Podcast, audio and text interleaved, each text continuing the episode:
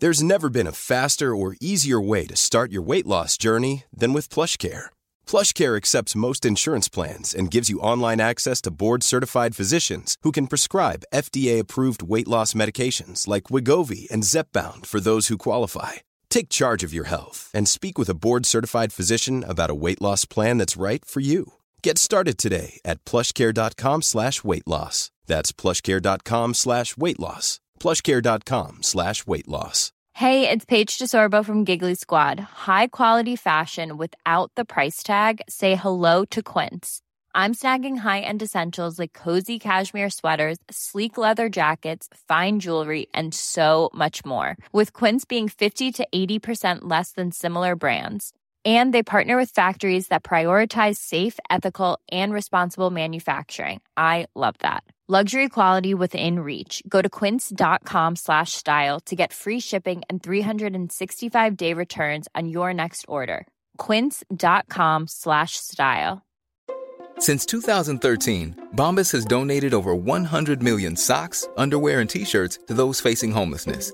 If we counted those on air, this ad would last over 1,157 days. But if we counted the time it takes to make a donation possible, it would take just a few clicks. Because every time you make a purchase, Bombas donates an item to someone who needs it. Go to bombas.com slash ACAST and use code ACAST for 20% off your first purchase. That's bombas.com slash ACAST, code ACAST. Who is responsible for this wonderful organization in the document? Yeah. Uh, well, it was Jaime's idea, so he's going to take credit for it. But I actually did the, the work. So Yeah, I'm the I'm the idea guy, and Tim's the I still don't guy. have the document. I feel hang left on out. a second. Well, yeah, Coron, geez. Always Yeah. the last man.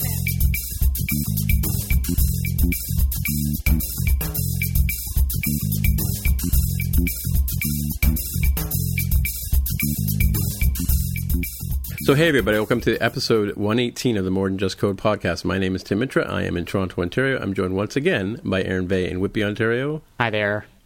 And we have Jaime Lopez in Seattle, Washington. How's it going?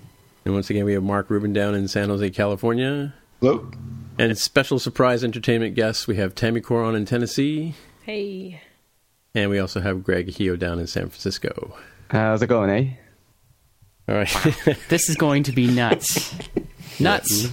hmm Okay, That's our specialty. Hmm.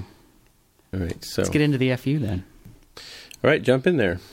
Okay, Tim, it's your FU. It's like all you and Mark. Oh wait, I got a couple Well- items too, but they're at the end. And yet I still have no document. Tim. Yeah, just a second. Just So a while that's happening, we actually do have one bit of fu, and that was just from Choi Hannah at underscore uh, third underscore beach. Could you discuss the rumors of a jet white iPhone, which has come up, and would it look smashing with a ceramic edition watch? I'd say, yeah, it would look smashing, and two was like, sure, why not? I don't think it'd be called jet white because that doesn't make sense. I sure hope not. I saw someone tweeted the uh, dictionary definition of jet along with that, saying, "Yeah, maybe, uh, maybe it's going to be called something else, but ceramic, uh, ceramic computer. That would be pretty awesome." Ceramic everything. Bring it. I don't think we're going to see that, but I would like that very much. Looks really I sharp. wonder what would happen if you if you drop that thing? How is the watch, the ceramic watch, for sort of drop or does that thing shatter? You know? I don't think anyone has tried doing it.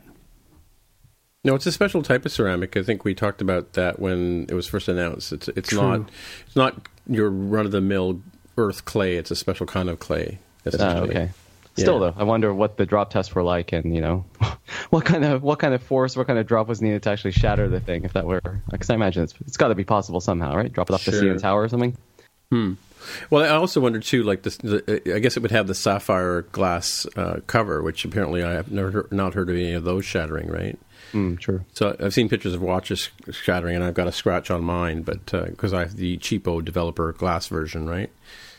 So Well, I remember another quick piece of FU from last week. I think uh, Nolan O'Brien, friend of the show, also tweeted, and I did about uh, how people were probably shouting into the podcast when Aaron was saying, or somebody was saying that Apple has never released anything in December, and I think I had at least one, the Trashcan Mac Pro, and I think he may have had another, or maybe the same one. So I think someone mentioned software that was released in December. So, okay, I was wrong. Oh my god. That's why we Um, have FU to, to have that's right. corrections. Mhm. Yeah.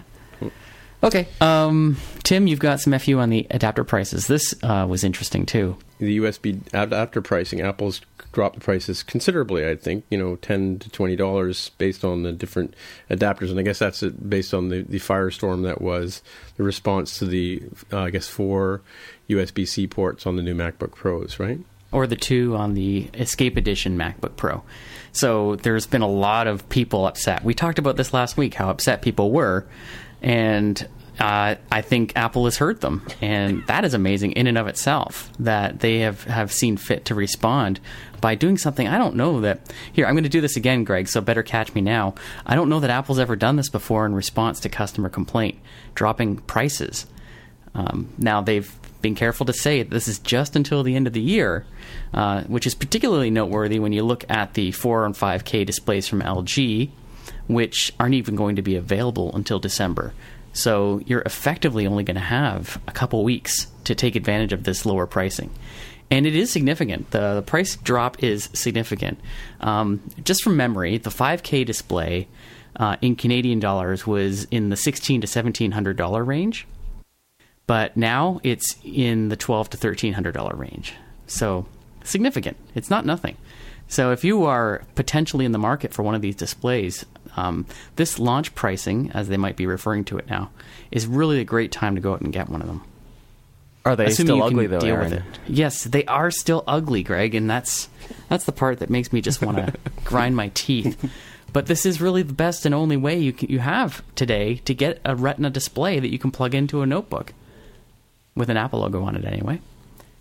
So, yeah, it's it's uh, a bad situation, but uh, you know, uh, given the topic that we're never going to touch on this show, we seem to be used to dealing with terrible situations, and this seems like much more trivial now. I mean, it does look really nice for a um, holiday gift, right? Because for those of you driving it home in the United States of America, that would be a drop from thirteen hundred dollars US to nine hundred seventy-four dollars, which Wow. is like holy smokes! Like that's practically stocking stocking stuffer price. Wow. Buy two. Some What's big wrong with you stockings people? down there. Yeah. Get one for everybody in the family. Yeah. It's essentially the same price as the Thunderbolt display was mm-hmm. before Yep. it was discontinued. Mm-hmm. Even in Canada, Wow. that's what the price was back in the day. So, because we had we had parity back then. Yeah, so it's it's pretty interesting, but uh, yeah, I don't know. I'm not going to buy one. I already got my 5K iMac. I did buy a bunch of the USB C adapters. If you guys already talked about that, um, yep, I stocked up. Yeah, it's a good time to do it. Because it would be nice if that you know at least something to connect to your phone would come free in the box with your um, MacBook Pro. Right? I mean, it's not an unreasonable thing, but otherwise, I'm like, okay, good. They, they, they dropped the prices. They, they felt the pressure. I mean, they That's gave good. the headphone adapter for the iPhone 7, so I did think the USB C, the USB A would be included. But uh, eh, it's nine dollars, so I mean, they could have included it. Maybe if they had foreseen some of the backlash and whatnot, then they would have done it. But that's too bad. It's not like they still can't do it for the holidays. I mean, if if you go to like you know, so coming up soon will be um, American Thanksgiving, and you're going to have Black Friday uh, the day right after, and what you're going to see is the video game companies or the retailers themselves, depending what you're talking about, would be like, "Hey, you want to get this PlayStation 4? Guess what? We've got the like, you know, super sports edition that comes with." You know, Madden 2017 and like two controllers and pack it all in. It's not like they can't just give you one when you're going out the door in the Apple Store. Did they do that for those MagSafe adapters, or was that something else I'm thinking of? Good question. Maybe with the th- remember the Thunderbolt displays had MagSafe one, but then when they came up with MagSafe two, were they not giving away those small little things, and eventually they're included in the box? They were nine dollars. They I were bunch, bought a bunch of them. Okay. Yeah, I bought one. So, Greg, I was curious, what um, adapters did you buy for your new MacBook Pro? I assume you- you bought one of those too. Uh, I didn't, but I will get one eventually, and I thought maybe I should stock up on the adapters while they're in sale. I did get a USB C to A, which I can use with my existing MacBook. And I think I got the SD card adapter. The SanDisk one was also discounted. It's not an Apple product, but um, it's just a USB C to SD. And again, I can use that on my current MacBook. And I believe that. oh, I think I got a USB C to Lightning as well, which I can also use with- with my current MacBook. And then someday, if I get the new MacBook Pros, I can use it over there as well. So I think I got those three. Oh, so you have the tiny MacBook as well, right? I do the, the 11 the 2016 edition of the one that uh, that Aaron has. right, and it just has one USB port on it. That's right. Not Thunderbolt 3, but it's regular USB C. oh, I see. I think the one adapter that they have is the Thunderbolt 3 to Thunderbolt 2, so I could not use that on my MacBook, but the new MacBook Pros can uh, can use that. Oh, so the, the the MacBooks can't support a Thunderbolt three device. Is that correct? That's right. That um, well, I'm sure it existed, but it uh, that's not what they have in them. So it's just the MacBook Pros that have the Thunderbolt 3. Do you want to move Right, on so to Mark- the Yeah, MacBook let's Pro go- sales, Mark?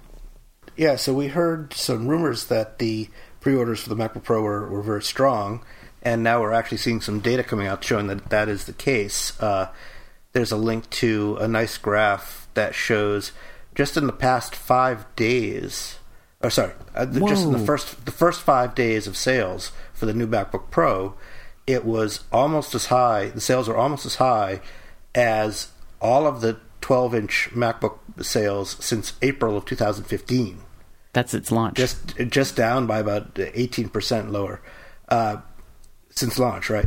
And it's about double. Again, this is just in the first five days. It's about double the sales of the Dell XPS 13 since January first, two thousand fifteen, and about four times the Microsoft Surface Book uh, since October twenty sixth, two thousand fifteen.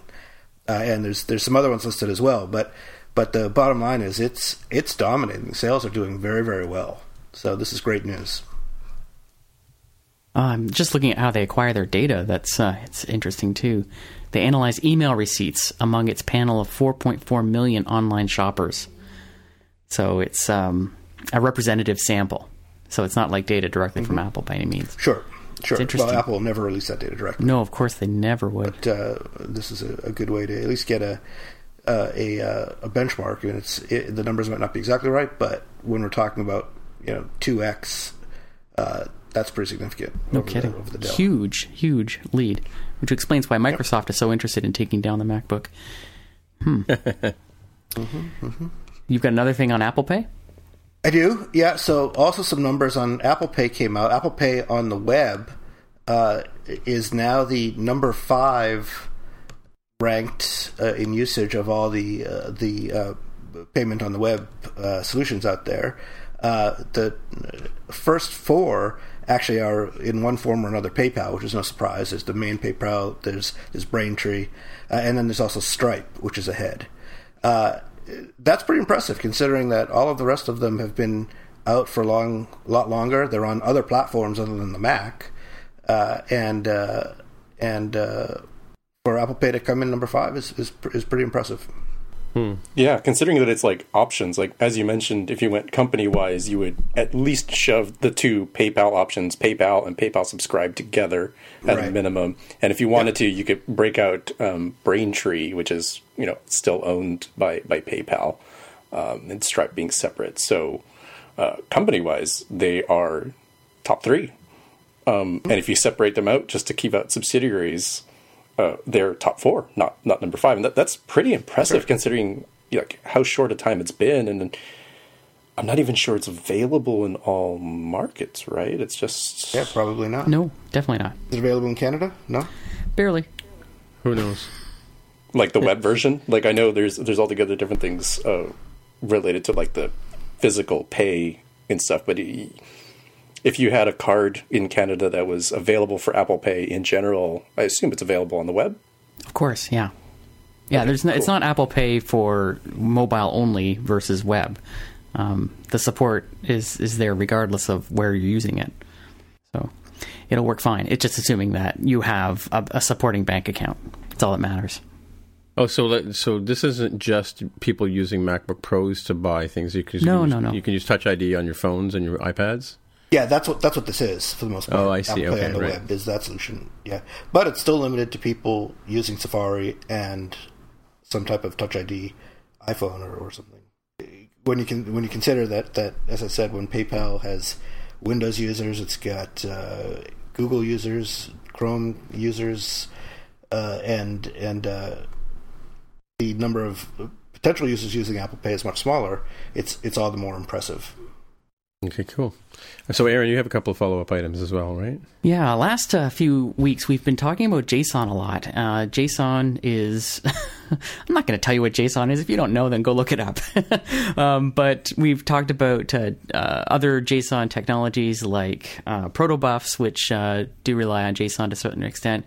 And last week we talked about something else. And, you know, if I actually scroll back in our show notes, I could tell you what that was. Um, I'm not seeing it. JSON JSON Swift thing, right? JSON, Swift. That's right. Yeah. Yeah, uh, making making JSON model files from from Swift data sources. Well, just to continue in that in that trend, uh, we have something called Jasonette, which is a new project that's available on GitHub, which creates a native mobile app, an iOS app, from JSON. So you have JSON sitting on a server, and you have this framework sitting inside your iOS app, and it calls out to the server, pulls down this JSON, and constructs a complete working native application. Wow. Uh, yeah. So, I mean, I am incredibly skeptical, but uh, it definitely looks interesting. It sounds sounds awfully dangerous to me. It's a good way to let someone hack your phone. No kidding. I mean, no kidding, right? Because you know somebody could change your application logic if they got in the middle of that. Um, so you know, they're obviously they're doing a lot of weird stuff. Like just just look at the JSON format that you have to uh, adhere to in order to transport application logic into uh, this what is just a basic data uh, transport format JSON. So uh, the links in the show notes. Just have a look at it. Um, it's a little mind blowing, and I'm a little I'm a lot leery. Uh, so, um, but uh, definitely part of the JSON trend that we've had going in the last few shows. Aaron, did you see that sneaky Greg Heo did to our notes?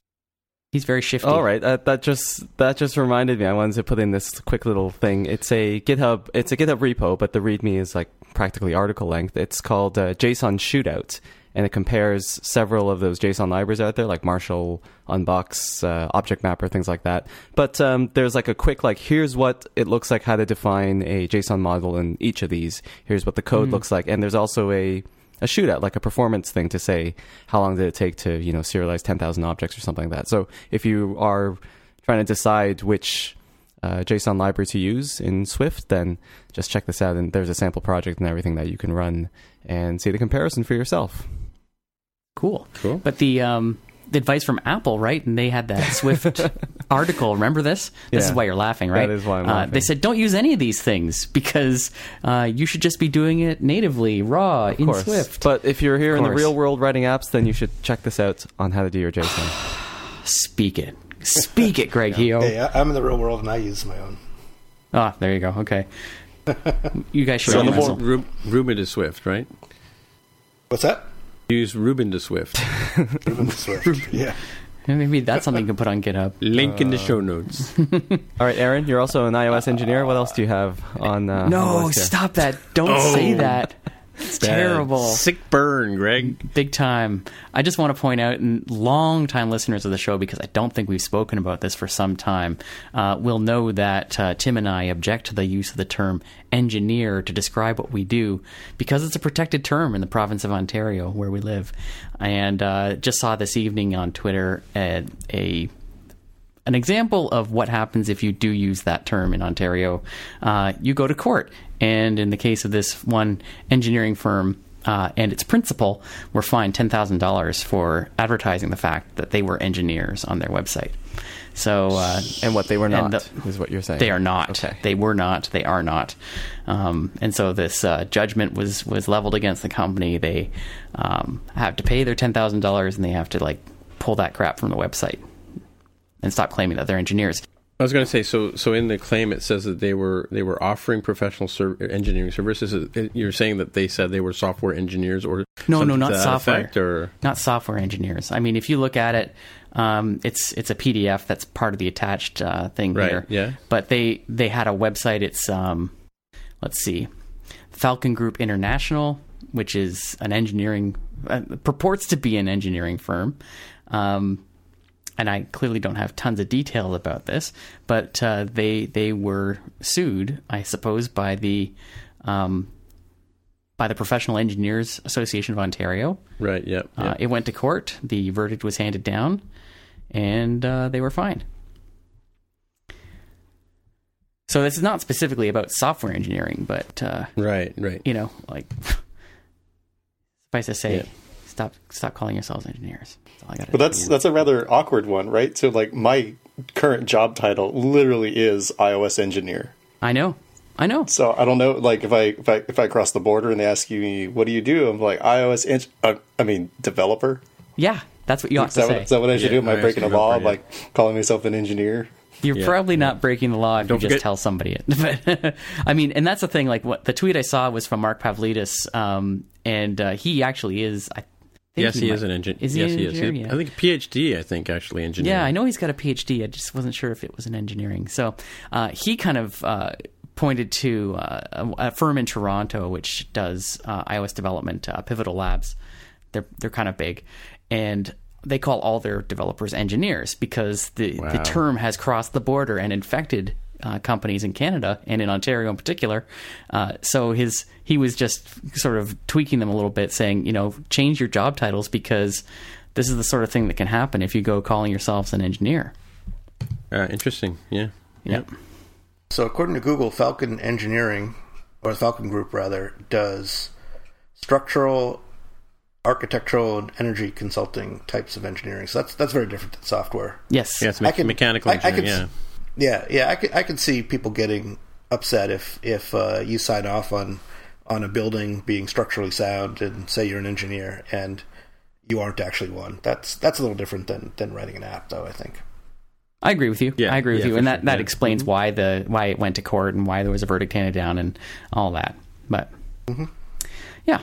Anyway, thought I'd point it out, and that's why it's fu. It's fu for things that we've spoken about, like months, if not years ago. the Um, most interesting thing from this this uh, document that they're quoting is that the person who made the decision, his title is His Worship Justice of the Peace. Yeah. Is that That's- what judges are called? In Yeah. Canada? I Yeah, welcome yeah. to Canada. Really? Hello.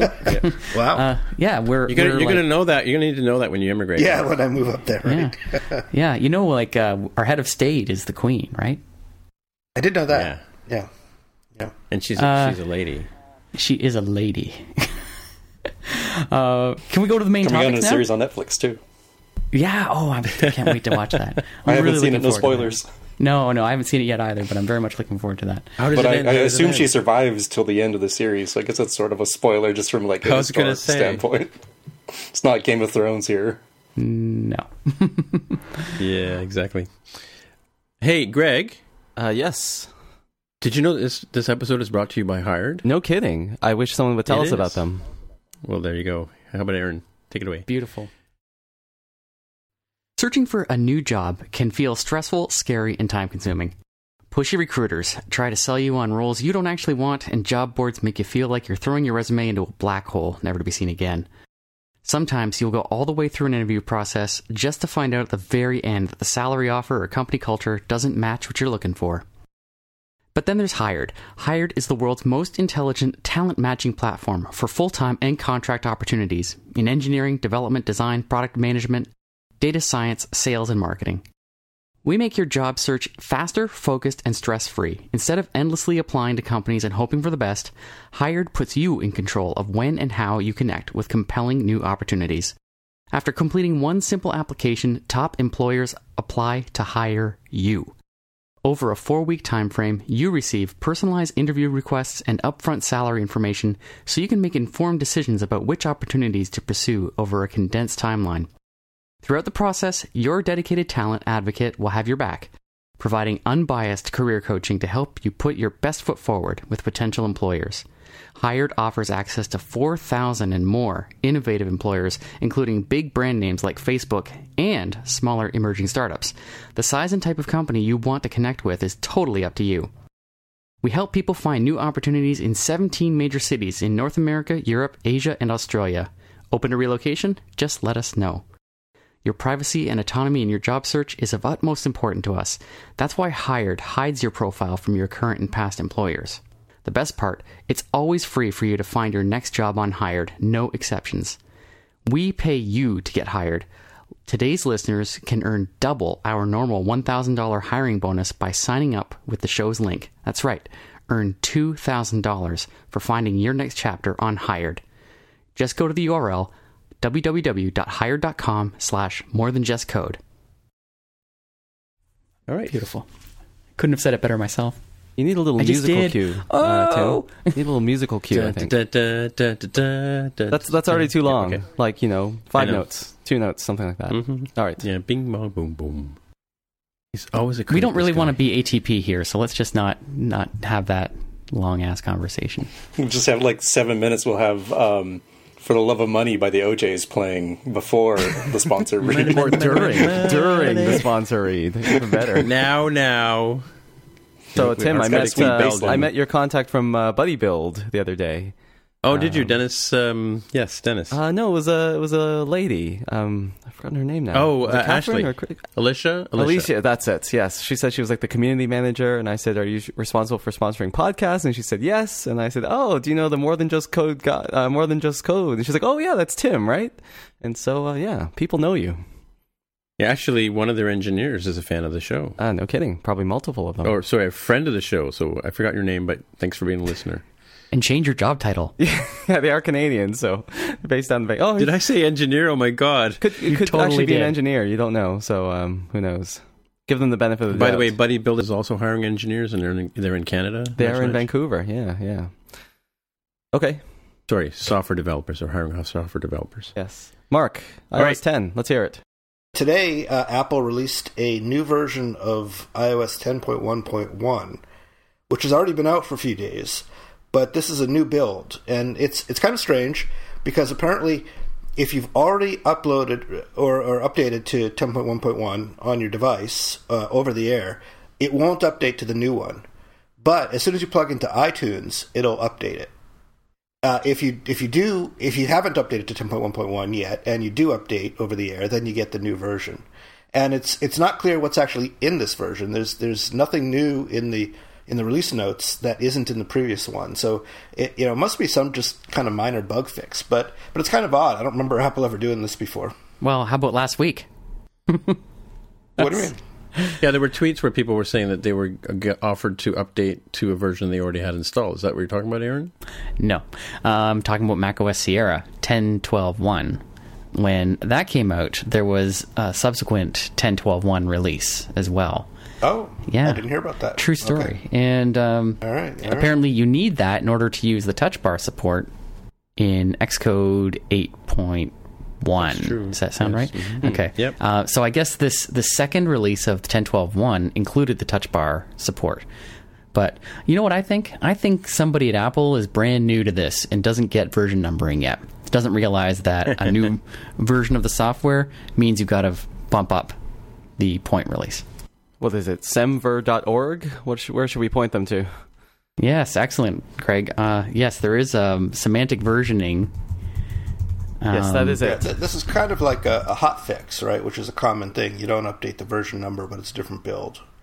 But that usually means that you you did your release and maybe didn't QA it quite good enough, and there's a critical bug in there that you have to fix. Yeah, still bump the point number, man, because it causes havoc with uh, you know software update mechanisms, just like we're seeing here. That's my point, and I'm sticking to it. Let's move on because that was well, just no, actually, thing. just one one quick before you move off that one. you just um, can't be tamed. Well, no, it's yes. It's just that uh, last week I, I mentioned my pick was uh, the on the NS Touch Bar tutorial from Ray Wenderlich, and well, I had actual trouble running it, even though I had updated my OS, and maybe I had the previous build and not the the later build that I would need to support that. Yeah, you had not the 10.12.1, Tim, but the 10.12.1 so that was probably it. Yeah, so that was my problem. Yeah. Clearly, Dummy. Saw people Yeah, you had with to actually look at the build snafu, so I'm number. not surprised. I know, That's eh? harsh. It's a harsh business, Greg. this is this is the show these days. hmm Tim, you've got something about counterfeit iPhone apps. I read this earlier this week. Yeah, I was reading this. uh, I think it came out yesterday in the Toronto Star. Uh, is that where you read it? Yep. Yes, it was left for me on the breakfast table this morning as I came down the stairs, and apparently a a pile of uh, apps uh, purporting to be famous retailers around the world have appeared in the App Store, gotten through the whole process, and they're actually counterfeit iPhone apps built by companies uh, pr- apparently out of China. So somehow these Shocker. managed, managed yeah, exactly. Somehow these managed to get onto the App Store. Maybe somebody should build a wall in the App Store, but um, They'll pay for it, right? Yeah, exactly. Um, yeah, so it's it's kind of interesting that these things are showing up, and of course, you know, the, the danger is that I think I, one of them was was advertising Uggs, which are a popular boot. The danger would be that you know you might put personal information into the into the app and credit card numbers and send them off to China to be replicated and used until they discover that they're being used. But interesting that that these apps are getting onto the App Store in the first place. Kind of, don't you think? Um, Oh God, yeah. You think? Yeah. yeah, yeah. I Like mean, some of from them are obvious. Like uh, I'll admit, I didn't know Jimmy Choo because I don't roll in those circles, and I'm not, you know, apparently fashionable enough. But even I can recognize, you know, Overstock, Foot Locker. You know, some of the like really obvious ones that you think would cause somebody to say, "Wait a minute, is this legit?" Yeah. Yeah, that's exactly. true. That's true. Absolutely. Uh, and this is the peculiar, peculiar thing because a lot of these apps are coming from a single developer who creates these fake apps on behalf of clients, right? And so, and for like about three grand, he says, for an app written in English. I guess they're less expensive if you, they're in Chinese, right? Because who knows? Okay, I don't even want to get in that. But the point is, uh, I I think um, my guess here is that um, the the this one Chinese company Cloaker. I mean, why would you be calling it that if you were not some kind of d bag? But they're they're presumably posting these apps under their own developer ID, and yet they're still in business. What gives? That's my question. What gives? Why does Apple not shut these companies down? Like you yank their their developer account, and it's over. And yet they must they must spin over to a di- different name, so they must they must have this all sort of figured out. I'm sorry. I was just going to say though, like it is not like it's not something that an automated bot can do to set up a, a new iTunes or iTunes Connect account, right? No, no, I didn't I didn't I didn't mean that. I meant I meant that that uh, a nefarious person can just find another way to create another account, right? but They're using like that credit card you just entered on the website, right? Yeah, but it's like it, it to me like it's, it's been years since I've done this, so maybe it's better now or easier.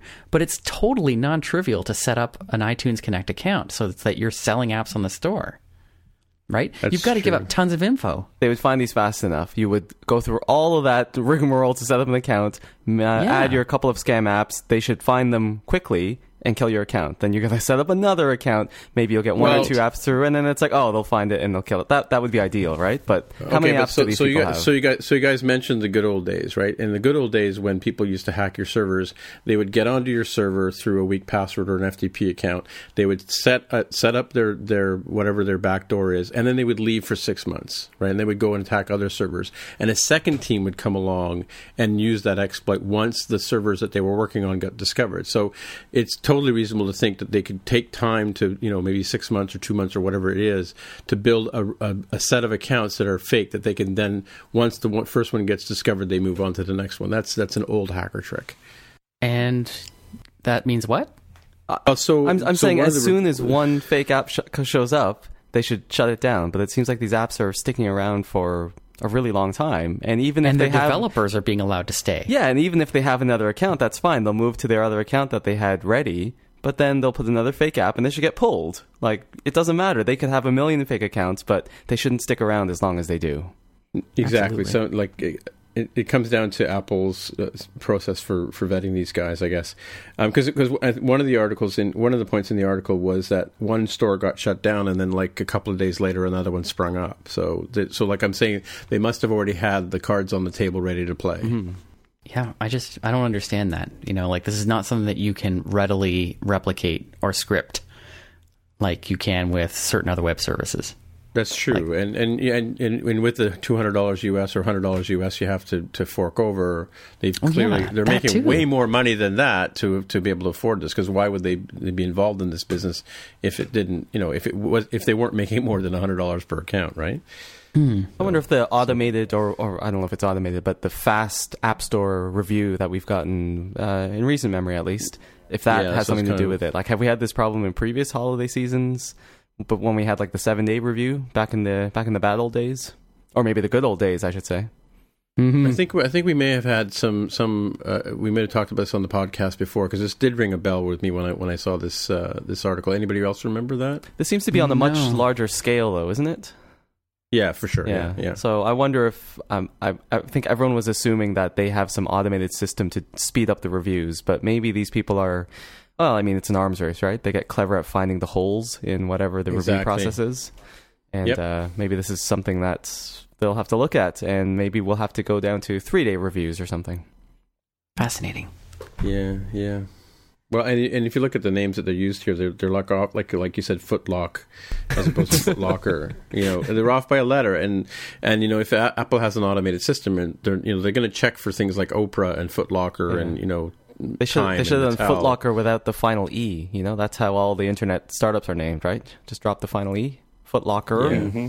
Right, KR. Yeah, exactly. L O C K R. That would be better. Oh, that was Web 2.0, man. They don't do that anymore. Are we past that? Man, I'm so out of date. We are. Shame on you, Greg Heo. So that's the counterfeit, and just in time for the Christmas shopping season, and so, and for uh, Black Friday. Mm-hmm. There you go. Can't wait. Um, okay. Do you want to talk about the Mac App Store? Well, I see you've posted something here from Dan Counsell. So why don't you tell us? I got a couple of about? things, and uh, this this is a officially it's a mega topic, mega topic. So I'm all excited about it. Uh, so it's a topic that's near and dear to many of our hearts. The Mac App Store, something that's been around for a few years, but which has not taken off to the extent that the iOS App Store has. And Dan Counsell, longtime Mac developer, uh, maker of oh things and stuff, real Mac software. You know the guys uh, has a im- impromptu, uh, apropos of nothing, really, article about what he'd like to see changed on the Mac App Store.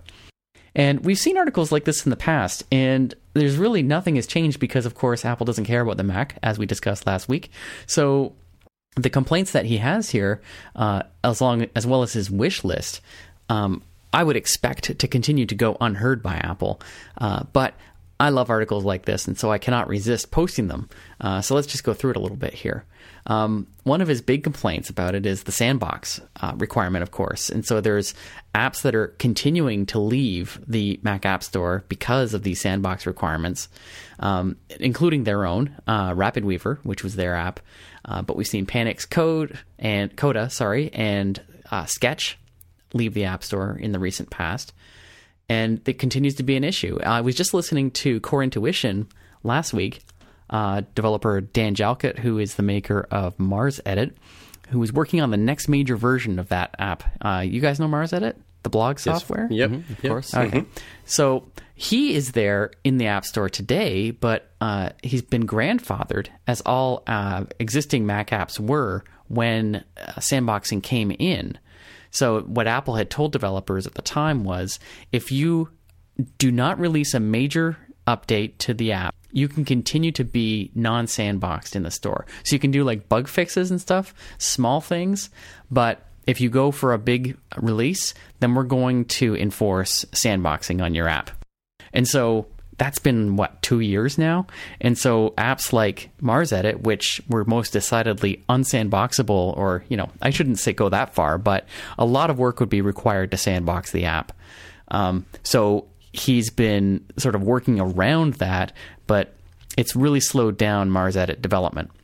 At this point, Dan Jalkut is knowing that he's he's got to release a major version of the software, and so he is making it sandboxed, uh, but it's costing him a lot of development time, and so this is kind of one of the problems. Um, and I, I don't think Apple cares about it at all. um, Another thing is pricing models. So the 30% take that Apple makes uh, whenever you sell applications on their store uh, needs to be changed significantly. Uh, and they've shown some signs of doing that with their subscriptions, uh, Right, which yep. the changes they made last spring.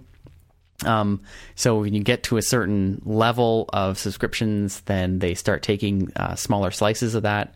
Uh, let's do that for the Mac App Store too the big thing, to my mind, I think it's a big thing, is the quality of the apps on the store. The, it's pretty low, and um, the, he says here there are thirty thousand apps on the store, and that seems about right, uh, which is nothing compared to what's on the I- iOS store, which we figure around two million apps right now. but it still needs to be pared down significantly, uh, which Apple is starting to do, at least on iOS. And I don't know. Here, question for the panel: uh, Are they doing this on the Mac too? This whole um, paring down if you haven't updated your app in the last several years? I don't think so. That's iOS only, isn't it? Yeah, as far as I know, I, I don't know that we know that much about apps on the App Store. You think you're pretty much the only one we know that's published anything there recently? Yeah, from what I remember LOL. reading, it said iOS App Store because that's the one that's overrun with apps. I think if they started pruning stuff from the Mac App Store, it would be a very, very sad uh, storefront. I think. Yes, I think that maybe that is why Apple's not doing it because there just aren't a lot of apps. Yeah, I think there's there's not that worry that they have on iOS. Yeah. Right. Uh, and for all these reasons, right? I mean, you can you can look at this and maybe you could say to yourself, look, there are not a lot of Mac developers. There's not a lot of Mac apps compared to iOS for sure, right? So that if you did go through this rather, you know, extensive cleaning effort, you would end up with a storefront that was too small, that didn't have everything that people needed, regardless of quality. Um, on the other hand, you could also say that the problems that exist for the Mac App Store is causing developers to stay away from it. Um, and I, I think you could make a good argument for both sides. So that's what Dan Counsell has to say, and he's a smart guy, and you should listen to him. The link is in the show notes. But the other thing, the the reason I'm bringing it up, is because someone else has come up with a potential solution for that, and this is the link in the show notes that uh, accompanies this section. Holy crap! I went to the link and like crazy advertising things occurred. So my apologies for that if you see that here. There's a new app coming. Um, I'm not sure exactly when, but it's called Setapp, S E T A P P, and it proclaims to be a Netflix for Mac OS applications. Think about that. Just let that sink in. Is your mind blown yet? Your mind is blown. I can tell from the silence. Will I have trouble finding my list? Your list of what? My list of shows that I want to watch on Netflix? Oh, no, I should think not, because uh, it takes a very TV. different approach. Although it um, it does sort of have a business model that's not unlike Netflix's. Uh, it does not have the huge volume of content that Netflix does. So here, here's how it lays out. Uh, the developers of um, at the company MacPaw, uh, they're based in Europe somewhere. The Ukraine, was, uh, the Ukraine, I believe. Ukraine. That's kind of European, Um, a little bit. It depends on who you ask, but go on. Yeah. Let's not get into that. Are we getting into politics again? Geopolitics at that. Absolutely. Okay, let's just leave that one alone. Uh, so MacPaw, this company, is developing this thing called SetApp, and their business proposition is basically this: we're going to give you um, a bunch of apps for a single monthly price. And that collection of apps is managed by them, curated by them. And they are saying that they they have, I don't know, I think they're going to market with say, I don't know, 40, 50 apps, let's say. I'm, I'm not sure the exact number. 45, But they right. don't Oh, thank you.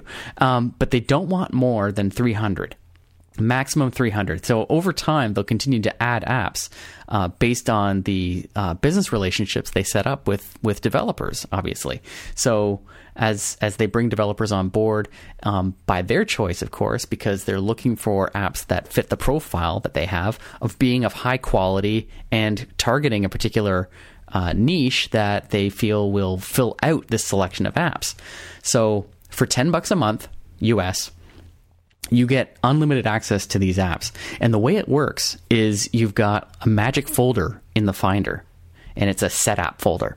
And it contains essentially a thumbnail or a hyperlink to uh, each one of these apps that's available. And so if you want to use any of the apps, you just click on it and the app gets downloaded to your to your Mac and you're good to go, basically. It looks like it's just a really solid Finder type integration.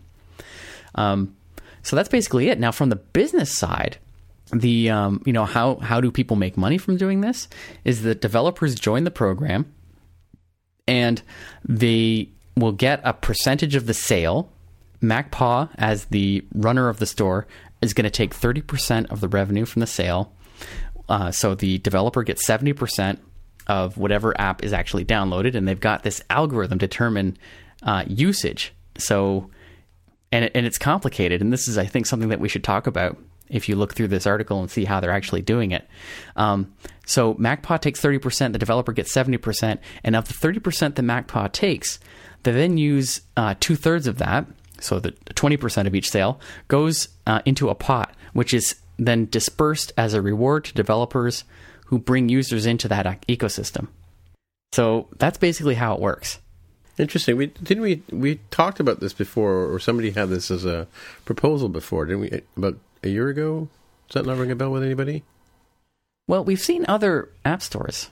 Sorry, uh, I'm not sure I recall one that was quite like this by just some other sort of random third party uh, starting from scratch. But there was that model from Amazon's App Store where Right, right. we yeah. were talking about oh like are they going to inject ads for like other apps or are they going to inject ads for like hey buy some huggies and some budweiser kind of stuff we weren't entirely certain but that was on the um you know depending on the like hourly usage i think you would get some fractional value for that Hmm. Yeah. I like the sound of it. The stable of apps. I mean, I think that's going to be the huge selling point. Is like, is it just going to be like thirty utilities from the same company, like those? Um, what's the company? They, do- they do those Mac app bundles, and it's like twenty nine ninety nine, and it's you know five hundred dollars worth of software, and there's like one thing that you want in there, and the rest Yeah, are kind of. exactly. I don't know. Any, I thought maybe it would be like that, but they actually have a really good stable of apps in there that uh, makes it much more compelling. Like it says, aside from MacPaw's own app, uh, own apps. There's like Rap. We just mentioned RapidWeaver is mentioned. Ulysses, the um, text editor or the document editor, and um, yeah, good selection. It looks like. Yeah, I think I, I've used that one before. I bought this app called Dash. I don't know if you guys have heard of it. Hmm. Is that on the Mac App Store, Tim? Dash. We uh, uh, well, no, it was it was I don't know. It was through one of these uh, this uh, um, s- uh, sites where you know I bought like a package of them. Yes. I think it was my pick actually a while back. That's So when can we uh, when can we get this, Oh. Aaron? That is the question. It is an unknown at this point. So they haven't announced a launch date, and the there's a link to the website. Um, it's setapp.com. Uh, they aren't announcing anything at this point. You can enter your email address to request an invite as a user to uh, to get on the beta, I guess, perhaps, or who knows, or to be notified when it's launching. Uh, there's on their site. There's also a developer section where you can get in touch, and it's basically just a form you fill out. And uh, as a developer, you would send a request in to be considered as part of their catalog. Interesting. Um, and uh, I tend to think that uh, if they're good with this, if they're smart, they're going to be very picky about what apps end up in this Yes. service offering. Yeah. So um, I imagine on the developer side, they would give you some framework that you would need to link in to handle the permissions and the licensing and that kind of thing. And then Yes, you would have like a you could have a Mac App Store version, you would have a version you sell on your own website. I assume that's still allowed, and then you would have like this setup version. Yeah, that's right. Cool. I think that's exactly right. I don't think I don't see a lot of daylight between this and putting your app into some kind of bundle deal like what Tim was just talking about. Hmm. It seems like a very similar proposition. Except you get like recurring revenue with this one, right? That's right. Hmm. That's right. Yeah. And so there's sort of the question of, you know, how much money will you make? Well, that depends, obviously, on how how popular this becomes. Um, and so really, it's it's down to MacPaw to make the case to end users to adopt this this platform um, to see whether it makes any sense at all. Um, the real question is, uh, will Mac users, the consumers of software, find this ten dollars a month a compelling deal? I mean, it seems like it's much more for the developer and other creative professional side, if you ask me. Um, a, a lot of the stuff that was mentioned for uh, actually it, the previous article as well from Dan Counsell, um, they're not really issues if you're sort of like the average user, right? Like the, the App Store is is totally fine with all of its um, sandboxing bits because the kinds of apps that tend to run afoul of, of sandboxing are the kind of apps that are kind of more towards that professional side or uh, more technical side, right? We mentioned Coda, we mentioned I, mean, heck, just look Alfred, at the like just all look at the these apps. screenshot Like, here, right? Base, Clean Yeah. My Mac, CodeRunner, right? This GitFox, I assume, is like a Git client. So yeah, I mean, right there, Jaime, you're right. yeah, so I, I think it's fine as an alternative. I mean, it, it's kind of nice that the Mac does have that option of, of being able to do that. Um, I'm not sure it's quite appropriate for the majority, but it could be quite, you know, appropriate for the folks who, you know, have money and are willing to spend it because these are the kind of tools that will save you time. So real time follow up. The name of the Yes. company that I bought the package from was MacUpdate. Yes. They're the ones. These develop bundles of software. Yes. I have bought it before, mainly because there's one app in there that's usually forty dollars, and the bundle is like thirty dollars, and I just want that one app. So, I mean, it's worth it for me. Yeah, that's the loss leader, and the rest of it is old versions or whatever. The the thing I wonder about this is, in order to for it to get popular with a lot of people, there has to be enough value in the apps, obviously, for people to keep spending the the money every month.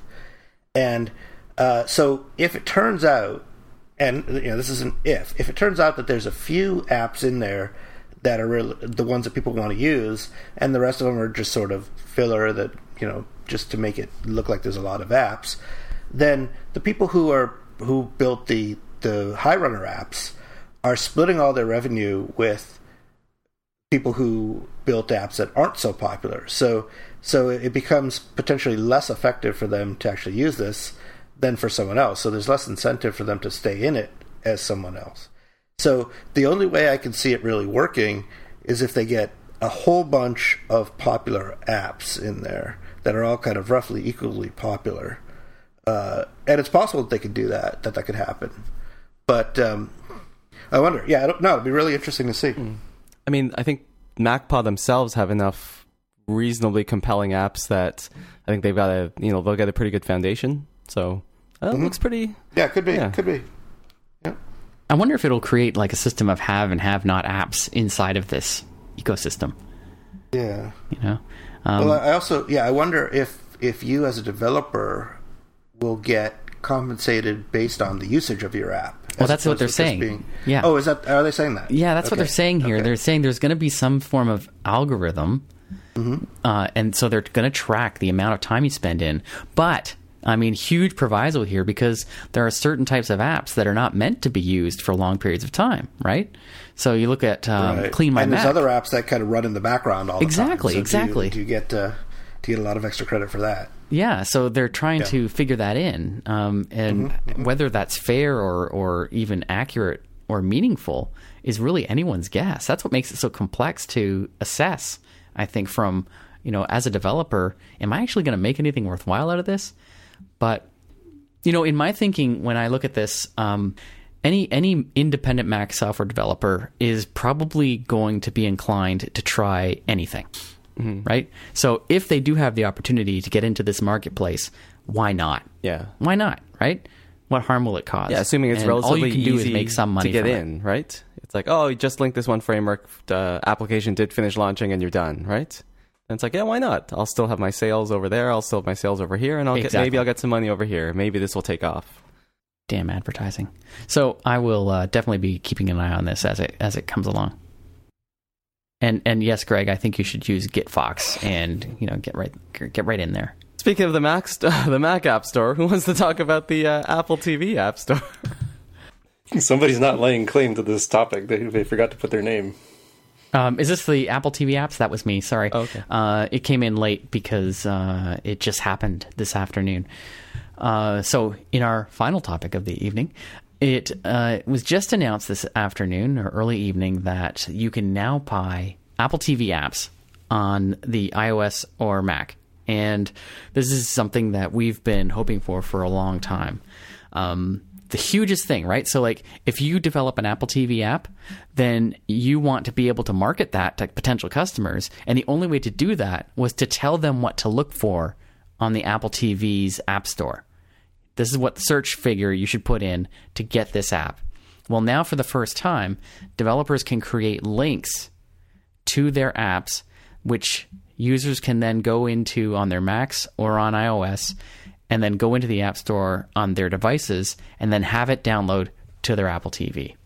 So if I So, have an Apple TV app that does not have a bundled iOS app, just 100% Apple TV, then I can buy Right. it from somewhere other than my Apple TV.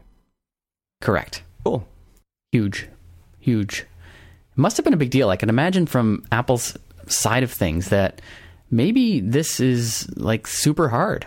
You think so? it must have been. They already have I that. You know, if you buy, I a- know. if you buy a purchase on phone A, it will automatically download on phone B. I feel like they already have the infrastructure and to do iPad. C. Yeah, Yes, exactly. I know. Okay. And yeah, from your Mac even you can you could buy an app on an iOS app on your Mac in iTunes. Yes. And it would download to your phone or iPad or both. Yep. Um, heck, if even even before this, I could buy an app on my Apple TV and have it appear on my iPhone. Yeah. You know, uh, this is the first time that you can actually have a link to an app that's tvOS only. So you think it was difficult, or do you think it's like, oh, right, uh, let's get that intern to work on it, as uh, Jaime would always guessing suggest. the guessing that's the one. Okay. Yes, that's my thinking on this.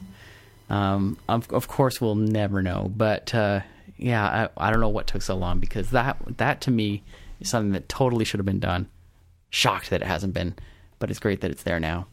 I'm a little surprised considering that the app stores themselves are essentially just web views.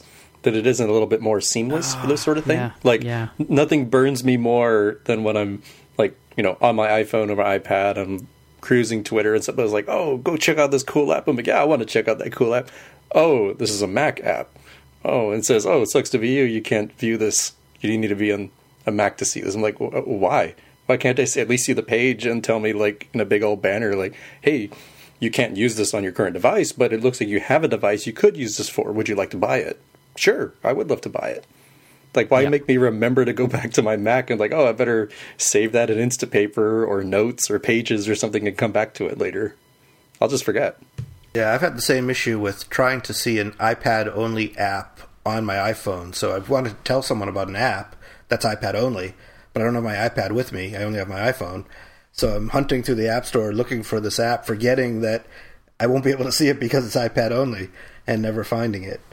Uh, it's it seems pretty ridiculous that you, you can't just even just see in the in the App Store app. You can't even see an iPad app, iPad only app, and, right. and buy it if you want to. It's crazy. But on the iPad, you can you can see iPhone only apps. That's correct. Yes. Well, there's no such thing as an iPhone only app, right? Because any iPhone app will run on the iPad. Oh yeah, not, yes, but not vice versa. not vice versa. Yes, yeah, that that is exactly why. But it, it is it is a peculiar um, absence that uh, you cannot even look at iPad apps on the phone. That's right. Yeah, and I wish that were the case. I've been burned by that a few times. Silly Apple. It's like um, all their all their platforms are balkanized in a, in a in a major ways.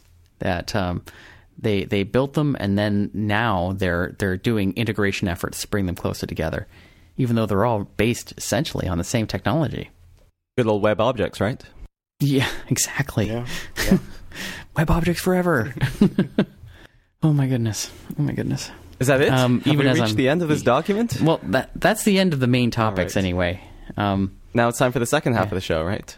Yeah, you were. I love how you listen, Greg. I, I love that. I just, just love that. I realized on the ride home that I had not finished uh, episode 117. So luckily there was a lot of traffic today, and I listened to the remaining uh, 58 minutes that I had in that episode just not two hours ago.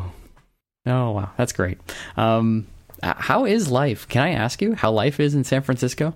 Yeah. Are you enjoying it? I am enjoying it. Yeah, Huh. lots of stuff around. You know, center of the tech universe and all of that. It's uh, yeah, it's interesting being kind of in the area for stuff to happen. Yeah, I'm enjoying it. Do do you go to a lot of things? Do you find yourself at events like every night, Not every night, no, no, because uh, but often or Uh, frequently? Or? the meetup stuff. I was just at a conference. I was at Swift Summit for the last couple days, uh, which was nice. Yeah. and uh, so yeah, that kind of thing comes up once in a while. And that one was here in in San Francisco as well, so that helps. I didn't have to travel anywhere.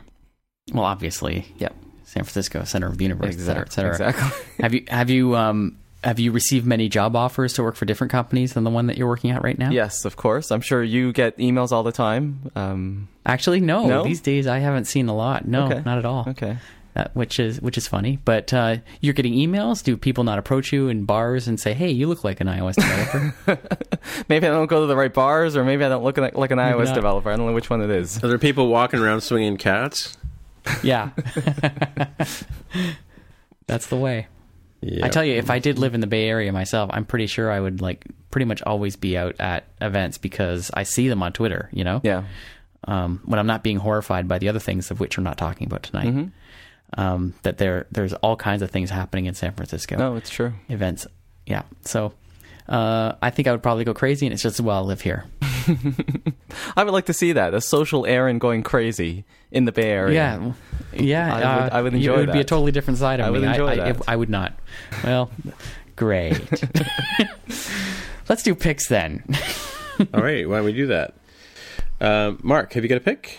My pick is that Apple is now making it possible to use promo codes for in-app purchase. So I don't know how many people actually use promo codes these days, but uh, I don't use them that much these days because most of the apps I've been working on lately have been free apps. But back in the in the day, in the old days, when I was making apps that were actually for pay, uh, you, know, you know, pay once apps, I used them all the time. It was an amazing marketing tool uh, where you Right. could send out uh, you could send out promo codes to bloggers and websites and whatnot, and, and hopefully they would check out your app and, and talk about them. Uh, and it was the most useful tool possible. I mean, you would send out pretty much every code you could get your hand on, and and at the time it, they were limited to I think 50 per per version. It's now gone up to 100, and we would just go through those constantly and just send them all out, and and, and it worked pretty well. Uh, got to the point where you know some people would who knew my apps would see the code and and you know instantly start uh, downloading it and using it. So, but the the one problem with promo codes has always been that it's it can only be used for the initial purchase of an app. It can't be used for for in-app purchase, which is why up till now it's been fairly useless for a free app because you know, it doesn't cost anything to, to download the free app. So why use a promo code? Well, now finally Apple is allowing the use of promo codes for in-app purchase. So so even if it's a free app initially, you can send someone a code and let them download the purchase content uh, for free for for demonstration purposes. So I think this is a this is a great thing. Uh, it's it's uh, definitely improves the the marketability of apps because in a way that you, you, were limited in before, where you you can't have someone that you're trying to get to review the app see the full functionality of the app without spending some money. Well, now they can do that. So I think this is a great thing. Mark, I haven't clicked and looked, but how does that work? Do you go to the App Store, type in the promo code, then go to the app, and then hit restore purchase? Like, how does do you know how the mechanics of it work? Yeah. So so if you if it's a free app and it's a and you haven't installed it, it will redirect you to the App Store and just automatic. And actually, I think it will automatically install Mm-hmm. the app if it's free app. Uh, if it's if it's not a free app, uh, you need to have the app already installed. So you have to give them a, a, a code for the, the base Mm-hmm. app itself, and then a second code for the in-app purchase if you want to give them both. Okay, but let's say I have the app installed, and then you give me a promo code for the in-app purchase. Do, do I go to the App Store app and type it in? No, presumably. presu- Actually, you know, that's a good question. I haven't actually done it, but presumably, what happens is in your in-app in-app purchase mechanism, uh, it, when it takes you to the, the pop-up that says, "Do you want to install? Do you want to? Do you want to? Uh, you know, ask you to put in your, your password and all that." I'm guessing that there's a there's a way there to, to install the, the code Oh yeah. or to, to type in the code. Oh, but I don't right. know. I don't know. I haven't actually tried Okay, that. I'm just like the only place I know to put the promo code is the App Store. So I'm thinking, do I put it in Right, there, and then it, like, how does the app know? Do I have you know restore purchase or whatever? Uh, I was just curious. Or do you have to build something Yeah. into your app to have an input view to, you know, for someone to type in that that code? Yeah, all of these are good questions, and I don't know the answers because it just happened last week, and I haven't had a chance to, to dig through it yet. But th- these are great questions. Yeah, I don't know. Let me uh, read to you from the article. An accompanying support document notes in app purchase codes automatically trigger a download for free host apps if they are not already installed on a user's device. Paid apps follow a different process that requires users download the app or redeeming a separate promo code before redeeming the purchasable item.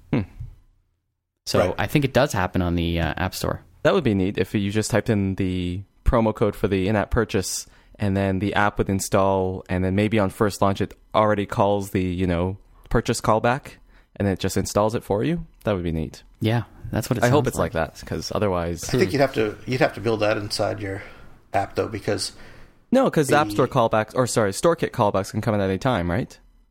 Yeah, but your app might not be in the in a position to do anything about it, right? So so if you have a the way you, you initiate a, a transaction is you have to you have to initiate it from your app, uh, and then it, at some point later it will call back to your your StoreKit callback.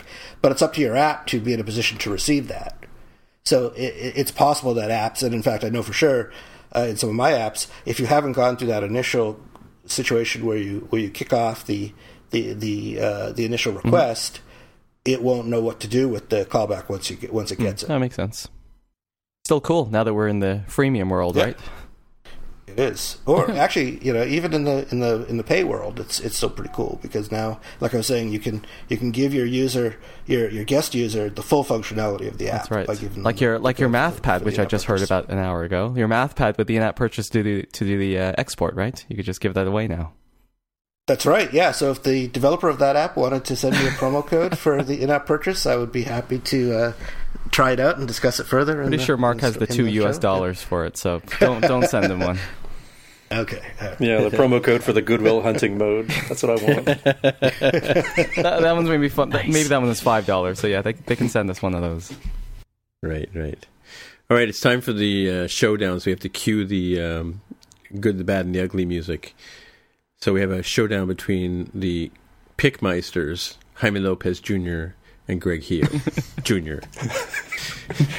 yeah, I think our our, our uh, pick of the week or selection of the episode um, arms race. We, we we have an armistice I think we've reached now a deta- It's like the uh, arms limitation treaties of the '70s, right? I think we've uh, we've signed something. So yeah, Right, right.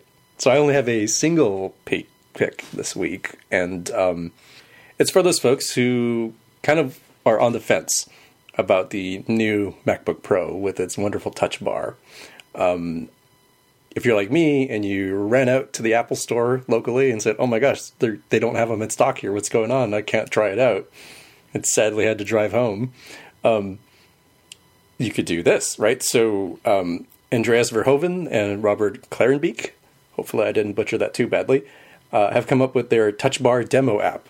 So y- using Xcode and this uh, source code, which is available on uh, GitHub, and we'll have the link in the show notes, it will um, let you, if you, it should be noted here, if you have the correct version of macOS Sierra 1012.1, build 16 Bravo 2657, make sure you have that, as we mentioned kind of earlier in the show. Um, but now you can install this software on your iPad, and when you're using your Mac, uh, you will get the touch bar as if it was sitting right there on your wonderful new MacBook Pro.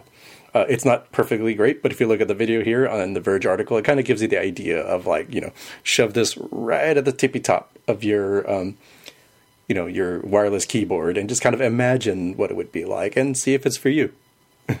Again, it's not totally the same, but if anything, for me, I'm interested in because I haven't actually gotten around to trying this. I just found this a day or two ago. I'm interested to see how this will feel for what I would like to see. Uh, I think I mentioned in the other show that most of the time, or I should say at least half of the time, my MacBook Pro is kind of an additional monitor, right? It's kind of, in fact, right now it's sitting off to my right hand side and I have the primary monitor right in front of me.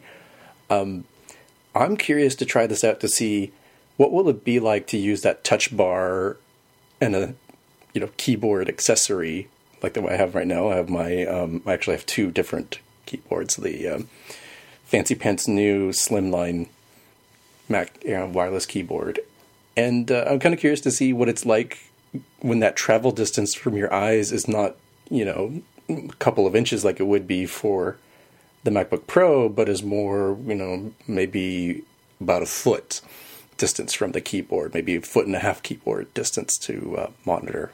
So worth a try. Costs you nothing. Interesting. Well, I'm going to find out in a couple weeks what this thing's all about. There was a um, some French website seemed to have prematurely released a video review of this new MacBook Pro with the Touch Bar, suggesting that there are reviewers out there that have it right now in the media. And I think Gruber mentioned, tipped off a little bit, that he's got one in hand as well. So I think uh, we are ramping up to a point where there's going to be an embargo lifted, yeah. and we're going to see more info about the the new Mac Pros, and they are going to ship. I cannot wait for that part. Um, so I'm very much looking forward to it. Now, according to my my shipping notice on my MacBook Pro, which was ordered on launch day, uh, I will be receiving mine uh, on a date between the 21st and 25th of November. That's uh, two weeks from now. So, do we know at this point in time what the sort of delivery times are? If somebody was to order one today, are they still like two to three weeks? Is that Well, that's an excellent question. Might be three Yeah, to well, four I- weeks. Last I checked, Tim. Let's but, have a uh, look. yeah. Aaron is the.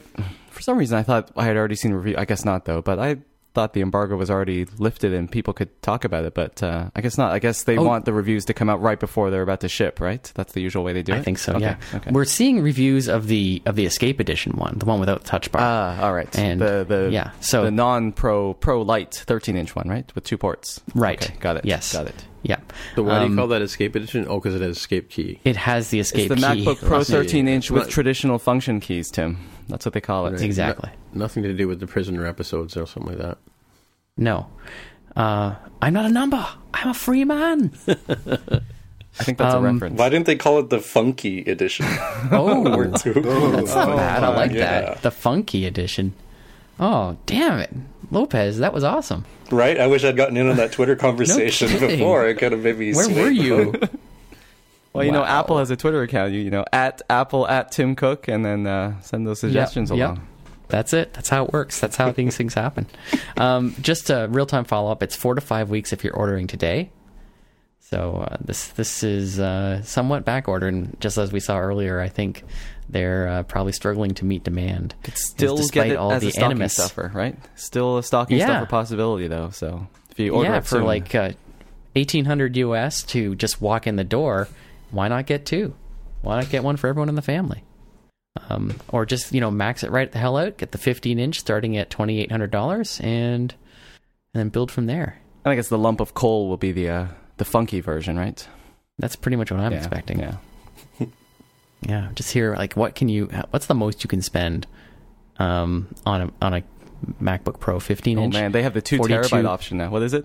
Yeah, forty two ninety nine. Two ninety nine. um, and that's predominantly the the two terabyte Yeah. SSD, which uh, which adds like, let's see here, eight hundred dollars. Well, more like twelve hundred. Yes, twelve hundred dollars on the baseline. For the for that That's- one terabyte drive? Two terabyte, two, Two. terabyte. So the Oh, base two. model, Wow. fif- yes, fifteen inch MacBook Pro base model comes with a half gig or half terabyte, sorry, SSD. If you want to upgrade that to the two terabyte, you're adding twelve hundred dollars, which you could buy a whole new computer for that.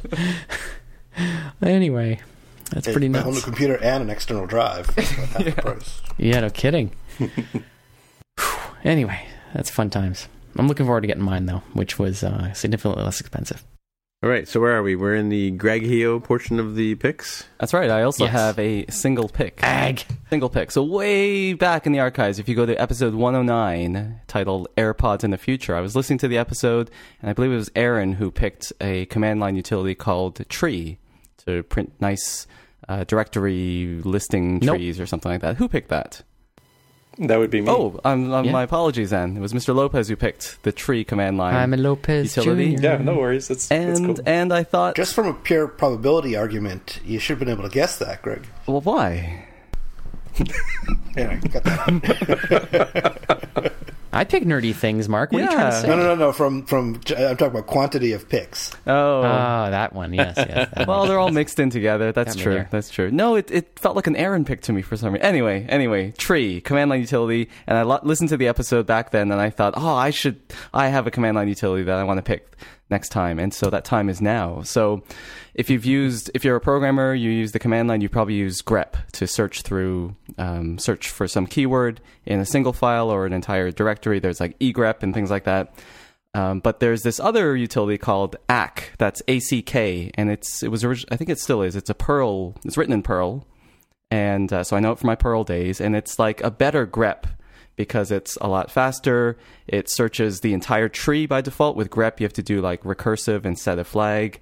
Uh, ACK will ignore like your .git folder, and it's just designed for searching code. So I think it may like exclude comments, so it won't won't search through the comments by default, but you can turn it on, or maybe it does, but you can turn that off. So you just want to find code anyway. So it's just a general purpose grep, or it's grep, but not general purpose. It's for code specifically. So I've been using this for a really really long time, and it's awesome.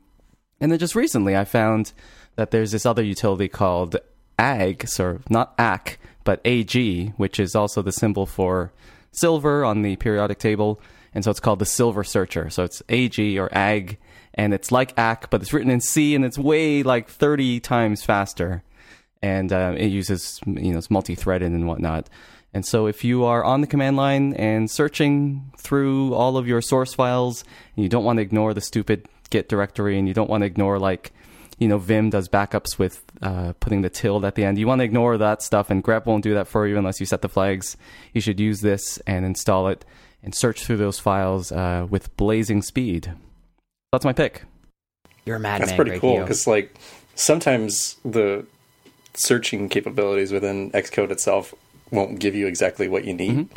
Especially if you're spelunking around trying to grab stuff out of the Xcode project itself. Yes. Um, and uh, if you're like Tammy, sometimes it blows up on you and you can't even use the dang thing. So Hey, now, come on. why not use this while while you're waiting for it to reboot? I should mention that it takes uh, regular expressions as well as the argument. So if you have some fancy, um, you know, regex voodoo that you want to do, then uh, you can put that right on the command line. So it's super fast.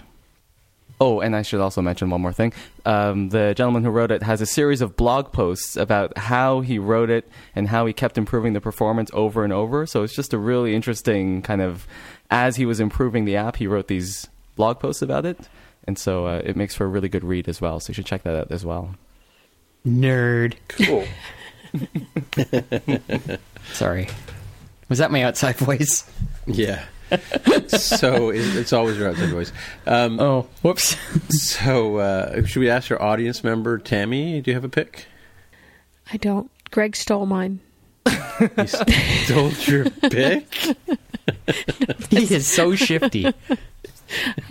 That's not true, but I don't have one this week. No, no pick. All right. I, I've been busy. Um, How was uh, maybe we can talk about it after, but I want to hear maybe a, at least a brief summary of how uh, Ireland and how the uh, Úll conference was. Uh, but I think Tim might have a pick first before we get to that. Go ahead, Greg. No, I said Tim might have a pick. Are you awake, Tim? Oh, sorry. I thought you said Tim. You had. I heard Yeah, Tim. no, I, I heard that too. Actually. Tim, I have a pick before you go. Okay. Oh no, sorry. So sorry, my- I said Tim. Yep. Yeah. Okay, so my pick. Now that we're all totally confused, so I'm actually teaching Swift this week. Um, teaching some um, some seasoned iOS developers. Uh, I've finally got an opportunity to teach them some Swift and some Android developers and some services people. And uh, so I've you know collected. Uh, I've talked about this on the show before. It's difficult to teach Swift, especially since Apple keeps changing it out from underneath me. Um, so I'm currently teaching Swift, and I discovered this guy named Greg Heo did a couple of talks over the last couple of years, and I've been using some of his videos in the course. And so I, I was looking for his uh, latest talk, which was done that I know of, was done at RWDevCon 2016, where he talks about um, he does an example where he takes Swift from takes Swift and writes it as an Objective C person would write it, and then shows in the in the talk how to convert that from um, Objective C style classes into uh, structs and uh, gets you to rewrite your code in in a sort of Swifty manner. So that's been very instructive, and the students really enjoyed that part of the video. And I also stumbled across a previous one um, that he did at uh, 360iDev, which was called Switching Your Brain to Swift. So if you're struggling with going from, if you haven't made the leap yet to uh, 3.0, you better get on the train, as we said last week. Um, but if you're still working in legacy code and you haven't quite got your head wrapped around it, I really enjoy Greg's style of explaining stuff to people, and um, it really makes a lot of good sense. So that's what I've been doing. And I'll put those two talks in the links in the show notes. I think one of them you have to have a subscription, but the other one is free, freely available. I believe they're both free. Are they not? They are the RDF Um, I think mine is one of the free talks. I think. At Oh, least is it? was. Okay, perfect. Yeah. Perfect. Yeah, it should still be then. I'll go in incognito mode and make sure, but I think it is. All right. yeah, so we'll uh, we'll uh, have those two talks in the show notes. So there you go. That's my picks, and that's it. I guess we're done. That's work- it. That's that's all done? she wrote. I mean, what else do we even have? Nothing. Well, There's nothing. There's nothing else going on in the world this week. It's been a completely empty week. We That's have nothing true. to talk about. right, exactly. Good point. That's it. That's it.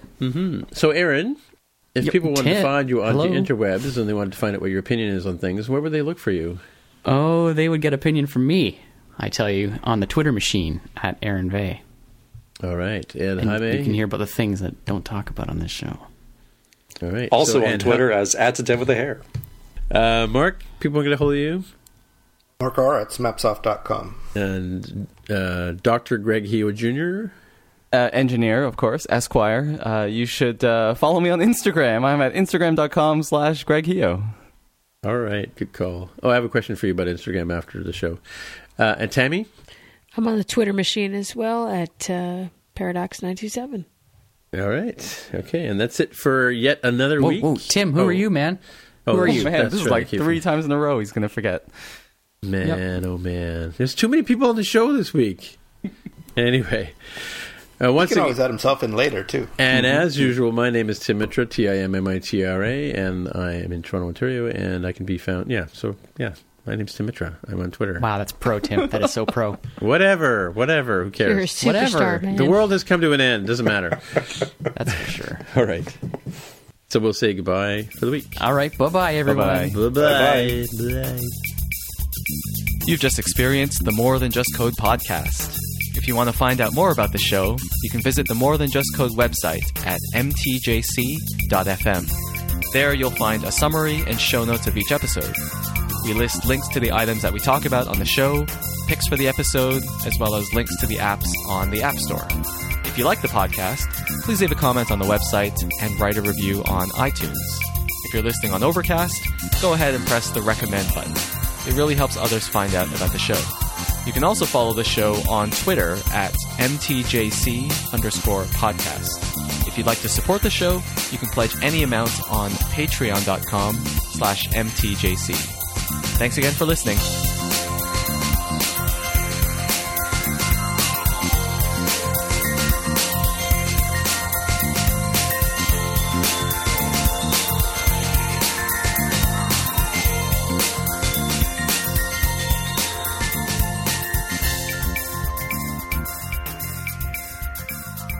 What did I just say before I was going to? Um, You wanted to hear about Instagram. And I Oh, wanted to hear here's about my the question. Here- oh, wait, wait, wait, no. Send me a check for a thousand dollars, Greg. Come on, stop. Oh, well, Yeah. aside from that. Okay. Yeah. Okay, good. Okay, so thanks, Tammy. Thanks for reminding me. Um, so yeah, so I hear Vine is dead, which I you know barely use Vine as it is. But so how does somebody do a Vine on Instagram? Like if that's the kind of thing you want to do. What? Um, Well, I I hear Vine is uh, Vine, Instagram and Twitter have become replacements for Vine, right? I guess you can just you can just post vi- videos loop on Instagram, so you could just post a Oh, short loop. video. Oh, okay. Yeah. I didn't realize they loop. I okay. forget what the min. I think videos have to be three second minimum. I want to say on Instagram, so you could just make a six second video and it'll loop, and just do that. Oh, I see. People love boomerang as well. You know, it does the uh, kind of the ping pong loop where it goes back and forth and then reverses. Oh, right, forth and right. back That's on. Instagram? Uh, it's in. It's from Instagram. It's a separate app, and uh, you can Oh, post I those see. videos anywhere you want to. But you know, you can share them on Instagram too, and then they will loop infinitely back and forth. Um, so you can do that too. It's not quite Vine, but you know, it's just another kind of repeating video. Yeah, because I have some I have some repeating vines that I like to uh, I would like to save for posterity hmm before they disappear into the ether. I saw a post somewhere that said Vine might actually be for sale, and apparently they had some interested people ask, and so it might live on in the end. Um, I thought they saw a Hmm. tweet or I saw a story about that. Yes, I saw that Yeah, too. so- it looks like it's a thing that might be happening. Yeah, I mean Twitter. Vine may not yet be dead. Twitter could use the uh, all the monies, right? So maybe they'll end up selling Oh, it. Yes. Mm. Yeah, they could be saved. Who knows? Yeah. Right. Who- Who Oh. owns Periscope? Is that Twitter? That is Twitter, yeah. Yes. Yeah. Yeah. Yeah, I thought Yeah. so. So that's another video thing they've got, and they we're not Periscope's talking still about that. Alive. Well, Tim Yeah, uses yeah. it all the Yeah, time. it's still It is, and I've, I've actually seen time, a but yeah, resurgence resurgence of people using it. At least in you know my my Twitterverse connectivity. Yeah. Yeah, f- And- Facebook and- video is becoming quite popular too. Like the a lot of the Facebook Live, I should say, right? So some of the celebrities I follow are using Facebook Live now instead of Periscope. Stupid Facebook. And or and or I think maybe they're doing. Is there a way to do both at the same time? Uh, both what? no, whatever. that would be really cool. I mean, you you kind of need like two devices to do what you're trying to do there, across both ecosystems. Oh, like have one one streams. device run Facebook Live and one device run Periscope, and just like hold them both in front of you. Is that what you mean? you could like duct tape them together like uh, Sigourney Weaver did in Aliens with her guns and flamethrowers. wonder if you could get like a just Yeah. like that. If you can get an iPad and have them side by side, and they both access the camera. That's so hot. yeah. Let's do that. Okay, Yeah. guys, I'm gonna I'm gonna check out. All right. I'm gonna go and like drown my sorrows some more. All right. Okay. I'm not quite done All right. drowning my sorrows. See, you, Aaron. All right, All you right. guys have a great Bye, night. Aaron. See ya. It was unfortunate about Vine, but I feel like Vine and Periscope probably should just belong as part of the Twitter app itself. It's kind of weird having these other, you know, video experiences outside when they've done something uh, fantastic with the live streaming. Like if you're, Yeah. You know, if you're away from your cable box, you can watch the NFL Network games on there. And So where's if Uh, I want to watch Olympics those NFL things. games? Where do I do? Do I do? Do I use the Twitter app for that? Where does that happen? yeah, yeah. Uh, uh, I've It's used only the both the Thursday app. night game, though, right? Yes, yes. So I've used both the app and uh, the browser. We'll, we'll, host it as well. You'll see a big old banner at the top say, "Hey, such and such is going on live. Watch it now." Hmm. Okay. Okay. Cool. Greg, are you becoming a football fan? I am not. No. But thanks for checking. Just wanted to thanks for checking. Uh, no, I was just Hey, the. Oakland Raiders are pretty good this year. I mean, The Raiders are pretty good this year. Yeah, yeah. They beat the Broncos. That was kind of a surprise. But they're in Oakland. That's like you know. I tell my family Tim will get the. It's like the Scarborough of San Francisco. You know, Tim would Tim will get that reference. But Yeah, you know, yeah. way on the Mhm. East Bay. You know, it's like uh, I might get shot or something. So yeah, Oakland. Back in the day, California had a hockey team called the California Golden Seals, which were out of Oakland as well. True story. wow, like I, I didn't know that. There was a there was a baseball team called the Seals too. So, Tammy, why don't you tell us about Úll? Úll was fantastic. If there's Yeah? a conference you can get to, that would be the one. Really? Yeah, it's, it was different than any other experience I've had at conferences. I think it was more intimate, and more personal, even though that there was a lot of people there. Mm-hmm. Um, I think the the format that they had was interesting. You know, they they focused more on the individual and less on the technology. Although the technology definitely was present and in the forefront, it still wasn't the primary focus. It was the the individual story.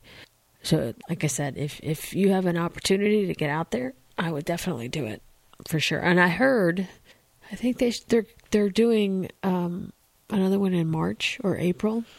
You have to check. I thought he was eight, 18 months or something like that. Like, he said, I think when we had him on Roundabout, he talked about the fact that this was an 18 month layover because of the fact that one of the organizers had a had a baby and it just wasn't going to work out. That's why they had it in November.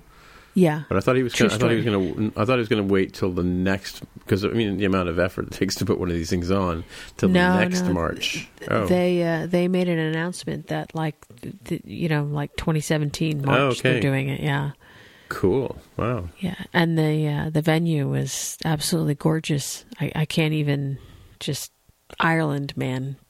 Yeah, got it. Yeah, go. no doubt. Yeah, no doubt. But was it like an indoor theme park, like it was at Indie Dev Stock? no, it wasn't like that. But there was plenty of things to do outdoor. I mean, you know, I I I did my talk. It was a ten minute storytelling session, and I did that. I think it was on the like one of the first days, and uh, I kind of checked out after that. To be honest with you, just because it it it it, it was so intimate and so different than anything else I had experienced before that I think I sort of kind of went into my own little world afterwards.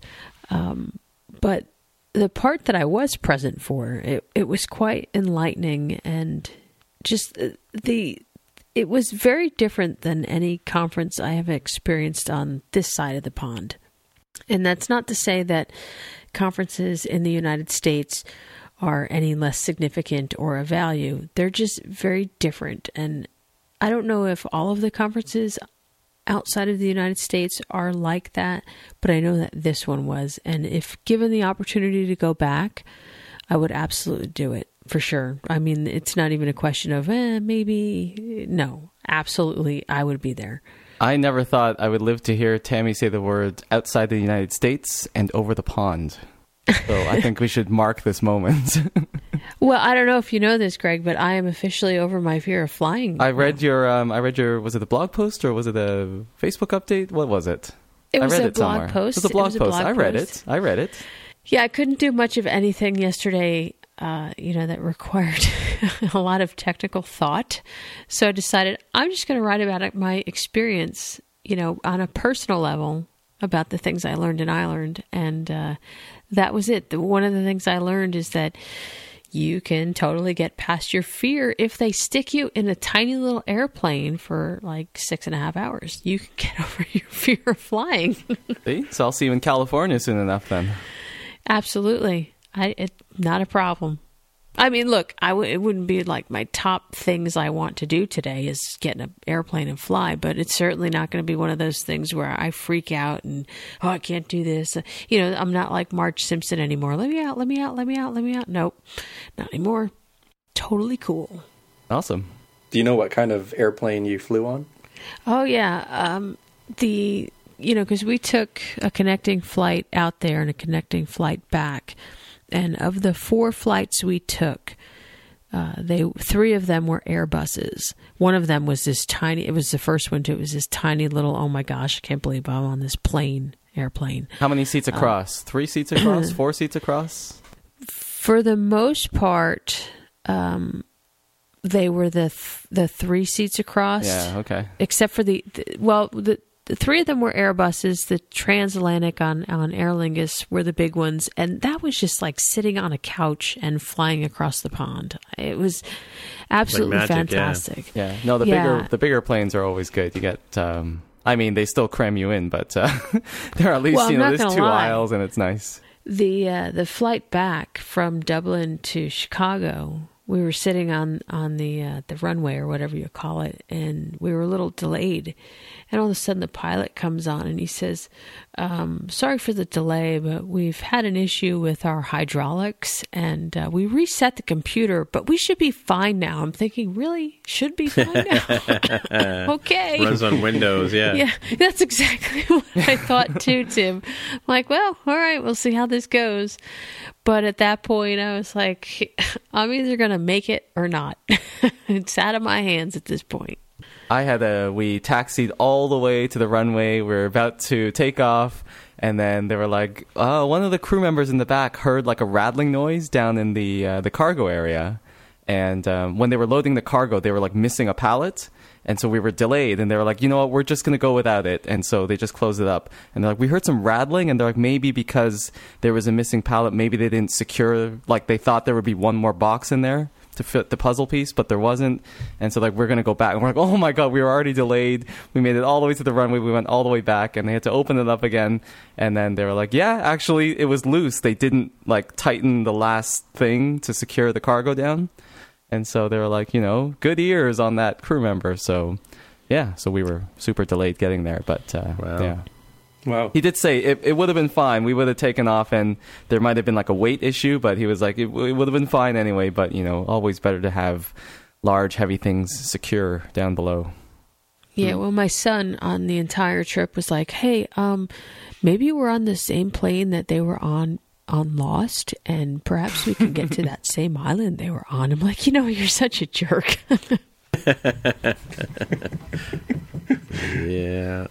If it makes me feel any better, there's so much redundancy. Yeah. With air travel. Yeah. That like you, you, you really only. I mean, if they if they wanted to take it to the limit, you could fly on a single engine if it's a two engine. Yep. Yeah, like it it, it, it will be able to take off uh, with only a single engine on. Uh, they never do that because that, that's a dumb idea. But uh... there's a definite hmm. difference between airlines too, because like when we flew, we flew uh, Aer Lingus and United. Mm-hmm. And I have to tell you, Greg, I don't know if you know this, but yeah. as soon as you say a U.S. airline and a non-U.S. airline, I already know what you're going to say. Yeah. It what a difference, and yeah. you know that the I traveled with three other people, and uh, one was my son and, and his best friend, and then one of my friends. And uh, she said to me, she's like, "Oh, you you really made a good choice with with the airlines that you choose. Aer Lingus was absolutely fantastic. I mean, they fed us pretty much from the time we got on the plane to the mm-hmm. time we got off the plane. Yep. And they were very pleasant and charming and so on and so forth. And she says, "You did really good for someone who doesn't fly. How, you know, how did you choose these particular airlines?" I said, "Well, let me tell you something. I have this friend. His name's Greg Heo, and he travels all over the place because he's just like Mr. Cool. And he posted this picture once on Facebook of him getting on his plane, and it was an Aer Lingus plane. And I'm like, "Oh, well, if Greg flies Aer Lingus. It must be cool. And that's the only reason I chose them. You know, you were flying to Ireland, so I think your choices of airline might be limited anyway. But it's a good choice. What I like, and it's like a culture thing, but they call them, they don't call them passengers, they call them guests. I don't know if you noticed that in all the announcements, Tammy. But they always say, you Actually, know, you're right. if oh my all of our guests, I didn't notice if all of our guests could be it. seated, Yeah. please, or you know, uh, if you know, if there's already a guest in the lavatory, please, you know, don't line up or whatever. But uh, I noticed that, but they use that word. I think it's an Irish thing. Maybe in like Gaelic, the word for passengers is like more like guest. I know in Korean it's Hmm. the same thing. Like if you have a customer in your store, it's the same word as like a guest, like having a guest in your home. So um, I, I don't know. They say it in English, but uh, I notice I kind of like it. I was going to say Carol's cousin Graham. and He just retired from Aer Lingus, but he was a, a flight attendant for many, many years, and he's a super nice guy. So you can just imagine the service you got. I, I really enjoyed it. I mean, I was flying to the UK, so I did have some other options, but uh, no, the Aer Lingus flight was really good. And they have very good ears because they can even hear like, you know, a piece of metal, whatever, rattling rattling, around, yeah. down in the cargo Yeah. hold from like the, sitting in the back of the plane. It was amazing. So yeah, good, uh, good on them. Even though we were late, it's it's still all worked out. So I was very happy with it. Hey, it's better to be late than dead. Yeah, Ex- I'm just saying. uh, wise words. And I was shocked. I didn't realize that a friend of mine was taping my talk, and uh, she's Mm, like, I "Oh, saw it. It was like the boot. It was like the bootleg version. It I was the bootleg version. Yeah. She's like, I, Yeah, t- I, yeah. I hope it's okay. I recorded your session. I'm like, what? You did what? She's like, oh no, you totally got to watch it. I'm like, no, because I didn't. I probably shouldn't admit this live on the air or anything, but I I kind of knew what I was going to talk about. Obviously, I had my topic, but I didn't know what I was going to talk about. I I went up Oh, on really? that stage. Hmm. Yeah, I went up on that stage with zero notes. All I had in front of me was a timer. That's it. I, I knew that I had 10 minutes and I knew that I was going to talk about taking a different path to get to this particular point in life. And I just went with it. I kind of wrote a rough idea of what I was going to talk about maybe hmm. 15 minutes before I went on. And I just sort of wung it. Winged it? Wanged it? So you went all that way. You went. you You, went all that like way just for ten minutes of talk. Yeah. Wow. Yeah. Huh. Hmm. It was 10, 10 minutes and 46 seconds I ended up doing. Wow. Best 10 minutes and 46 seconds of my life. Yeah, and you made me do like forty minutes for my talk. I know, but you wanted to do like 140 minutes. Yeah, no, yeah, yeah. Actually, I did that talk again at TD just a couple of weeks ago, and and again I went to record it, and it and it didn't. The audio didn't record, but um, yeah, it, it ended up being a forty-minute talk. So it's really tough to talk to do that talk any shorter. Well, speaking of conferences, I was at the Swift Summit, and maybe the most exciting thing was the number of folks from Apple who showed up. Yeah, really? Yeah, yeah. So uh, that made me a little nervous because I'm like, I'm going to talk about Swift, and I have a slide of like source code up there, and I'm talking about it, and it's like, oh, the people who wrote this are actually going to sit there and listen to me. So it made the uh, it didn't help the nerves, but it was pretty cool to see them around and uh, and talking to people. So you dropped a name on the Slack channel today of somebody who came up and introduced himself.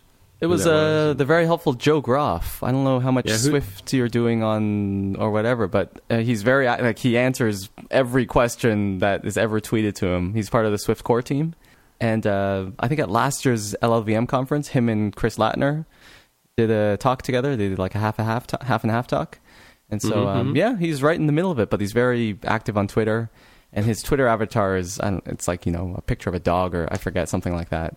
Um, and so I was always like, oh, you know, how do you, how am I going to know it's him? I won't recognize him.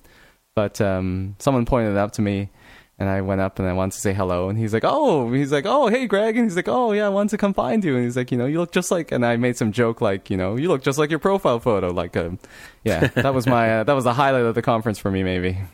Interesting. Yeah, I, I, I follow him on Twitter actually. Yeah, yeah. So he's as helpful in person as he is on uh, on Twitter. So uh, your buddy build friends, like I said, I got to meet them. Yeah, and mhm. um, who else? Uh, Nate Cook, you know, NSHipster Nate Cook. Uh, He was there too, so I got to meet him in person. That was also very exciting. Mhm. And uh, yeah, so it was a good time. Planning for your next trip? Elevate your travel style with Quince. Quince has all the jet setting essentials you'll want for your next getaway, like European linen, premium luggage options, buttery soft Italian leather bags, and so much more. And it's all priced at 50 to 80% less than similar brands. Plus, Quince only works with factories that use safe and ethical manufacturing practices. Pack your bags with high-quality essentials you'll be wearing for vacations to come with Quince. Go to quince.com slash trip for free shipping and 365-day returns. Planning for your next trip? Elevate your travel style with Quince. Quince has all the jet-setting essentials you'll want for your next getaway, like European linen, premium luggage options, buttery soft Italian leather bags, and so much more. And is all priced at 50 to 80% less than similar brands. Plus, Quince only works with factories that use safe and ethical manufacturing practices. Pack your bags with high-quality essentials you'll be wearing for vacations to come with Quince. Go to quince.com/pack for free shipping and 365-day returns.